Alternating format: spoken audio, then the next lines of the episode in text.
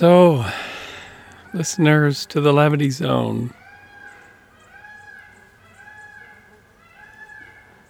as you hear the calls of the peacocks and in the background the sounds of the saw, building my new wizard's abode, the Gandalf house, up above on the hillside here at Ancient Oaks.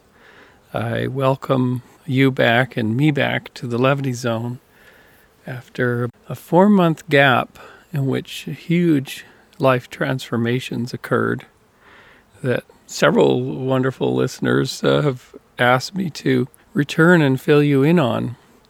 Sometimes life throws you these huge ringers, and for me, that included a lot of stress around financial issues, uh, loss of a long time position, and upsetting severance from my long-time company and the ending of my long time marriage.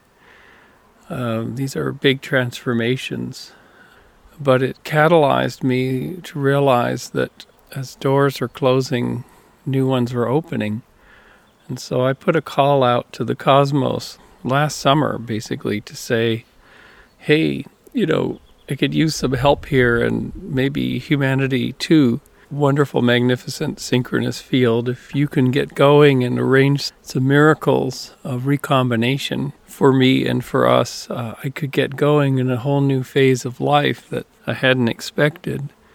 Uh, and it's happened. In January, after returning from an incredible surprise trip to the small, wealthy Gulf nation of Qatar, I did a presentation at the NASA Frontier Development Laboratory at the SETI Institute. And at that very time, I met Carlos Calva, who overheard me talking to the government of Luxembourg people who have a space agency about Shepherd and how to open the solar system with a new type of asteroid resource extraction. Now that the two companies that were proposing implausible hard mining solutions were gone, and he overheard me, grabbed hold of me, and basically said, I will do this. I'm young, energetic. I have connections to the Department of Defense and Space VC and everything.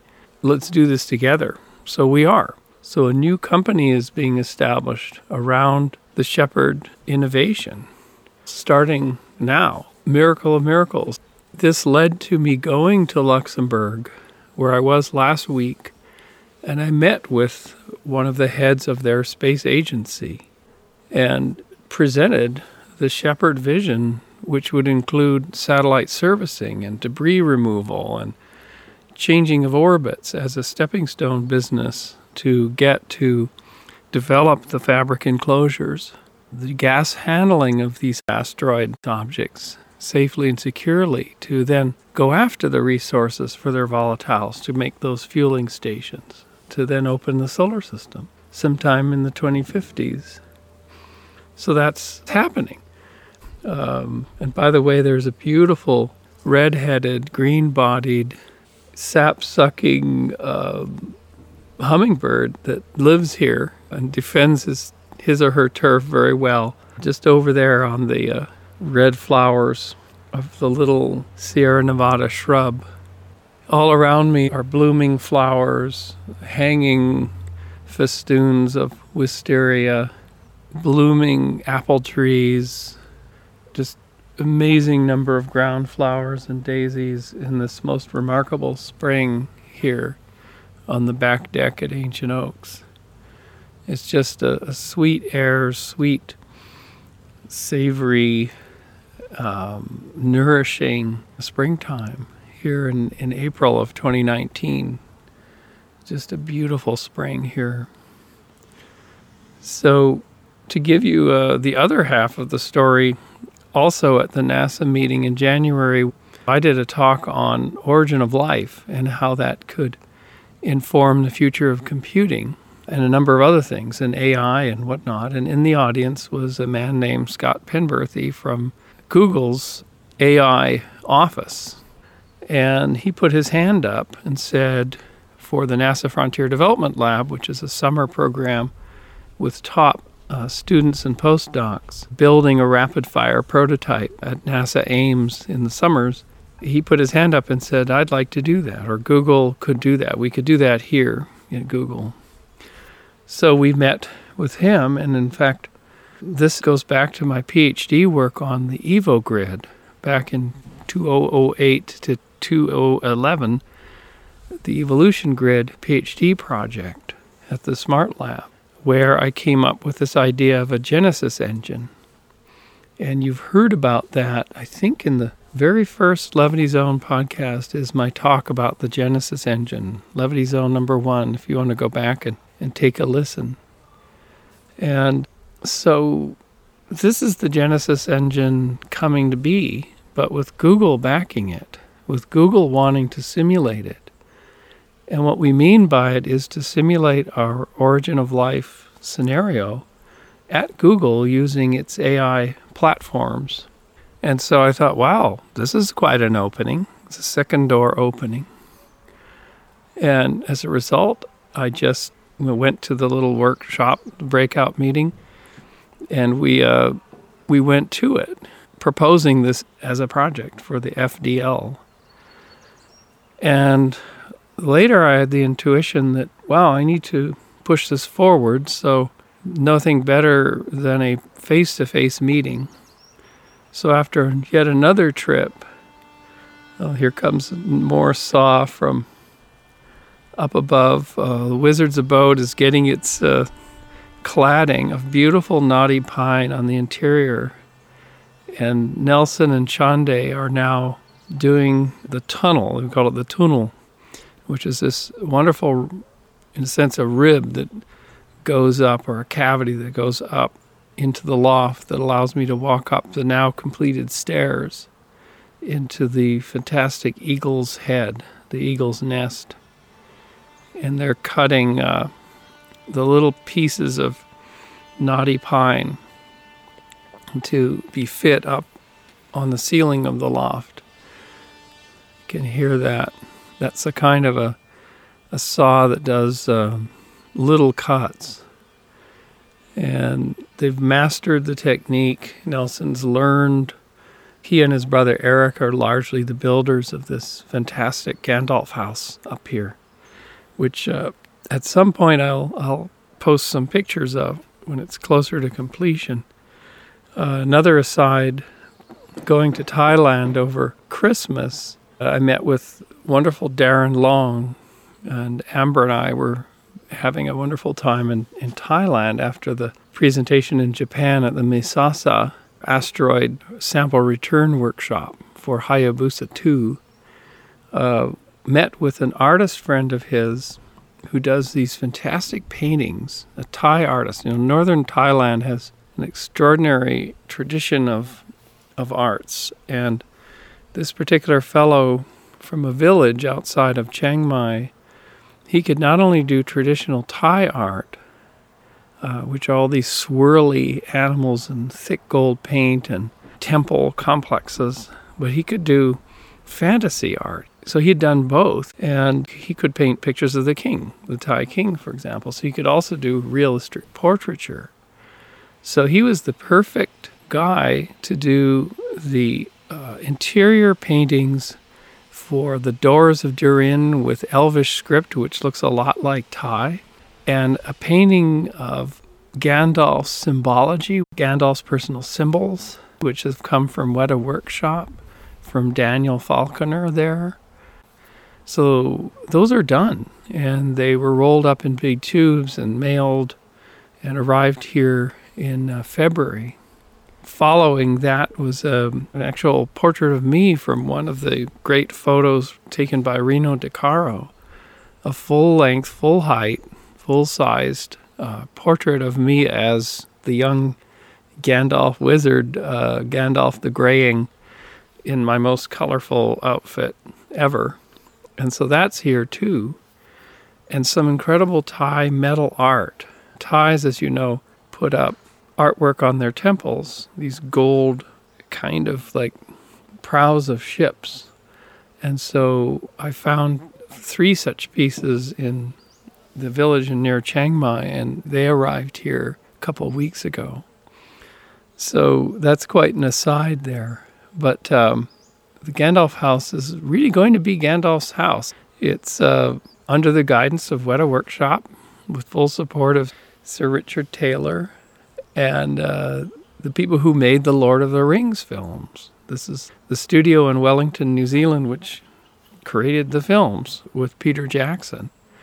So they are the Tolkien people, and Daniel is the Tolkien expert.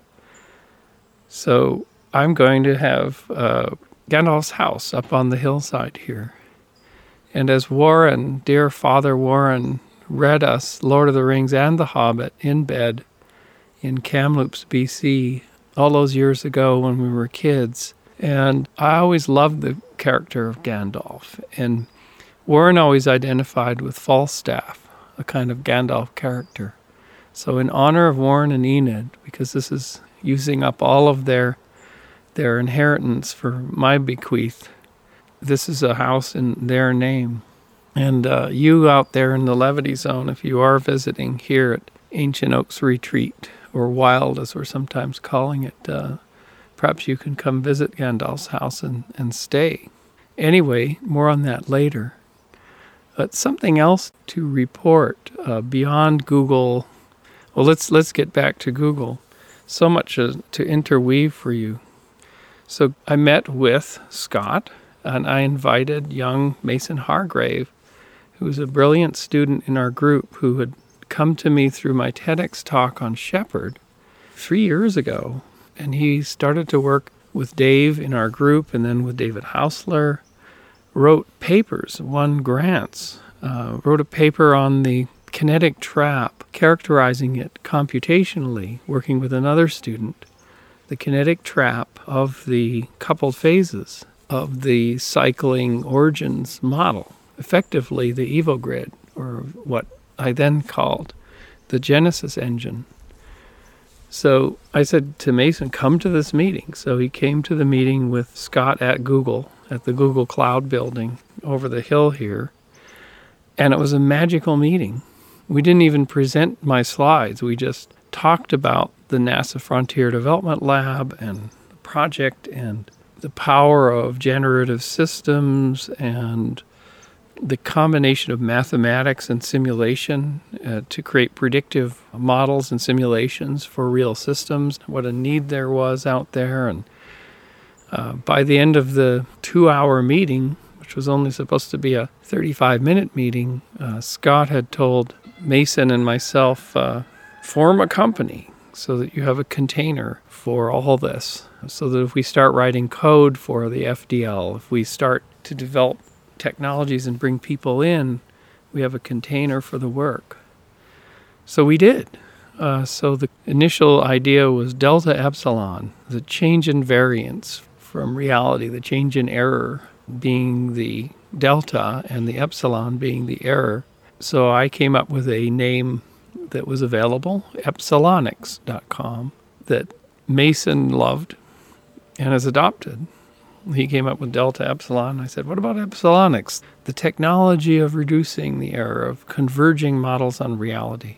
So we've had multiple meetings. Uh, his brilliant chief mathematics officer, Alex, we've met with him. He started writing some code, and we'll see how it goes. Our engagement with Google is forthcoming in some way. So, anyway, all of that interweaving Mason and Carlos, so Mason being the CEO founder of one company, Carlos being the CEO founder of the other, which we may be calling Flow Space or Shep Space or something like that, or Galactic Oasis. That's uh, Carlos's idea.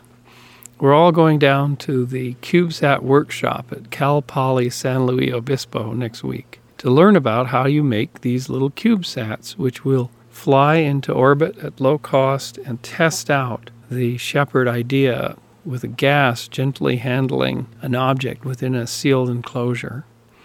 All that said, back to Luxembourg. So, on this wonderful recent trip where I went to the UK to present the origin of life for the first time as connected to its evolution, at a conference called the Extended Evolutionary Synthesis held at Churchill College, Cambridge. a magnificent event. It was a Templeton funded $8 million project over multiple years, multiple institutions, looking at how evolution can be explained by more than just simple passing down of genes and traits through genes. That uh, epigenetics matters, that gene plasticity matters, that niche construction matters, that life makes niches, and those niches affect future life and their way of passing information down generations that is not genetic, it's extra genetic. And of course, the origin of life model that Dave and I have developed is fundamentally niche construction, is fundamentally a gel of protocells that are a survivable, evolvable unit as part of our three phase cycling. And that gel becomes the progenote, becomes the common ancestor, the common community, the common network at the roots of the tree of life, the very tips of the roots of the tree of life. And I presented this to this august meeting, and for some, according to the organizers, it was a highlight of the meeting. It was interviewed by a reporter from New Scientist and others for research projects, and something new was launched there in Churchill College a new connection between life's origins and its evolution, new insights, so I'm going to propose a project that may involve Eörs Szathmáry from Hungary and his colleagues on creating an, a new paper and a meeting around the first transition in evolution, which is the origin of life, the progenote. So that's all cooking now. Goodness gracious. Um, following the meeting in Cambridge, I went off to University College London to meet Nick Lane, who's a world famous researcher there and a leading thinker on origins of life, and uh, his eight students. There's some more birds. Can you hear all the birds and the happiness of springtime around us? Making me feel so good that the world is good and it's growing again and despite all the craziness in our heads, you know, the burning of the great cathedral of Notre Dame in Paris yesterday, the accidental fire, and just the, the sadness and the craziness and the fake news and all the things humans get up to that aren't very healthy. Despite all that, spring comes and the world renews and it feeds us another cycle once more just like the cycles of the origin of life. You know, we're renewed again by the return of the waters and the sun. Anyway, so meeting with Nick Lane was going, in a sense, to the very center of the debate, or the center of the most leading research group for an origin of life in the deep hydrothermal vents in the ocean. This is a wonderful group. They're doing everything from combinatorial simulations to attempting to do the chemistry in the lab uh, using simulated pores, to trying to fix carbon to make amino acids, to trying to get vesicles to form. And they've done something like that in high pH environments, actual stable membranous vesicles. But it's all been very challenging for them because they're fighting uphill thermodynamically. This huge push against the dissolving forces of ocean water and pressure and divalent cations and and the inability to concentrate materials and then to subject them to selection. It's a tough road, and Nick recognized that. He's quite open to the sort of problems within the ocean vent hypothesis. He's, in a sense, the leading ventist, as Dave likes to call them. So we had a gentlemanly, scholarly, and friendly conversation in his office at the Darwin Building at University College London, and then went down to a room where his whole student group came, and he said they were looking forward to it. So I presented what I presented in Cambridge, but updated the previous night for their group, and handed around the stromatolite, the three billion year old evidence for life and the little vial of Murray meteorite extract, which they could smell the organics from and sort of almost see the membranous materials on the sides of the dried vial. To land with them that this is two evidentiary artifacts of the origin of life potentially on land. You know, the meteoritic infall feeding the pools, and the fact that the fossil record shows these microbial mats as being dominant, and that an origin of life on land feeds into that system, starting in hot spring pools, starting in fluctuating environments, starting with building blocks for life far, far up the thermodynamic slope than where they're trying to do them, which is to synthesize them using gradients in hydrothermal vents. And none of this has been shown and is more and more difficult over time to make the argument and to make the chemistry work. So, in the end, you know, Nick allowed the lion to go, in a sense, into the sheep pen and present the competing hypothesis very compellingly, uh, maybe opening some cracks. And of course, he had his own challenges to our approach, which are very valid as well. But um, anyhow, uh, Nick left a bit early because he had to do some family things, and his students stayed on another half an hour. And one of the arguments that I made was no polymers, no life. Because Nick had said, we can't even get to dimers, let alone a polymer. So, in some sense, it was one of those moments in science where two hypotheses, two schools of thought, two experimental pathways meet and they mingle and they challenge one another. And at least they are seen. One of the things that Dave's been upset about for years is that none of the Ventists ever cite our work. Uh, they never cite work outside of their own approach. And I think he's had trouble to convince Nick of our approach, but I think that this made a major move. Anyhow, so this is all coming back to Luxembourg. We're finally going to get to Luxembourg because the day before going to Nick Lane at University College London, I flew to Luxembourg early in the morning, got the bus into the center of this city state, and uh, basically walked around for an hour, went to the Oberweis Cafe. It's an expensive, beautiful, very tidy European city state very wealthy. It's like Qatar in Europe, really. So, anyway, I went back to the space agency. Very nicely decorated offices. A great gentleman, Frederic. I told him I'd found Oberweis, and he smiled a great grin because he said, Oh, that's one of the two good places to have coffee in Luxembourg. And then I presented an extended deck, really telling the whole story of Shepherd. And uh, oh, you can hear more cutting back up there. Can you all hear it? Anyway, so much is going on, Levity Zone listeners. So the end of the story was I presented the whole case for Shepherd to the senior policy maker at the Luxembourg Space Agency, which is a, a large space agency in a small country. So Luxembourg has always been into resources and trade. And I think that the leadership of the country recognized that space resources were going to be one of the great frontiers, and based on their history, they're investing. They have this great document online. You can find it at spaceresources.lu for Luxembourg. You can find this PDF which talks about the importance of mining resources out in space for use in space to create an expansion of human economic development and human presence and life itself. And they have funded uh, a fairly large effort to do mining on the moon. And you know my views on mining on the moon. It's just really challenging. It's really difficult. It's almost like the origin of life deep in the ocean. It's it's thermodynamically uphill. I mean, in the sense that the dust, the heating, the radiation, and the lack of resources on the lunar surface create huge barriers for equipment to work the moon. Just a really harsh mistress, a harsh environment.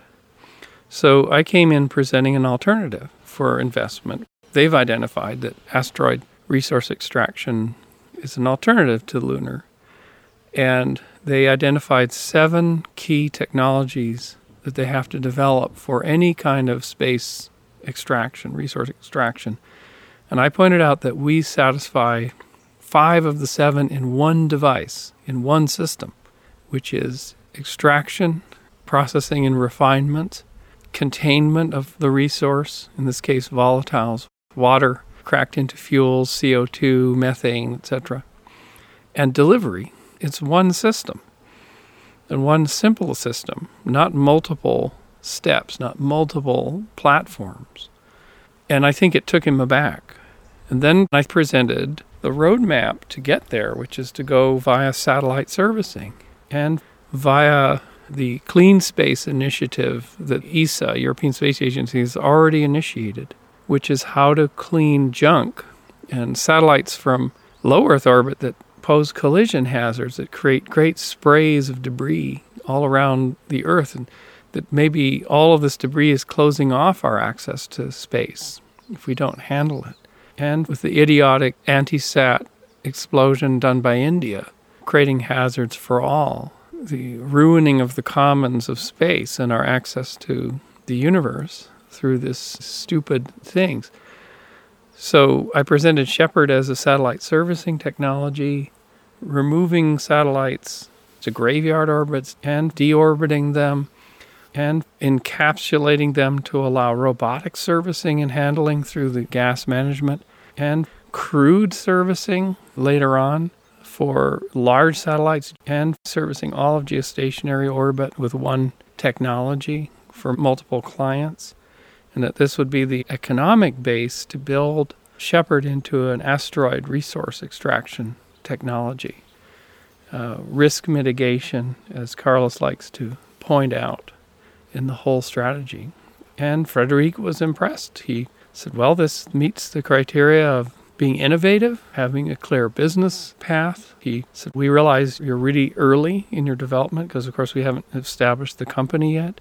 He asked me if we would be willing to establish in Luxembourg, and I said yes, because there's parts of this project that can be done here the computational fluid dynamics simulations can be done at the university or at the LIST, the Luxembourg Institute of Science and Technology.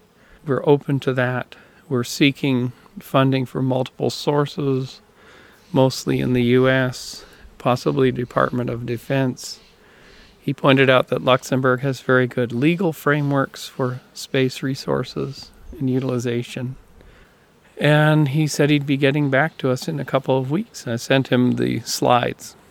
So that's the interview of the opening of the door to space and in my life from the cosmic jiggler of realities to make these miracles come into being so that we have a bright and shiny future in this century and we get out of our box, out of our container of anxiety and we go into new frontiers, which will create new humans, new visions, new spiritual openings, new dreams, and an escape valve from our own insanity, and a mirror back upon us in our biosphere and learning how to manage biospheres, including this one.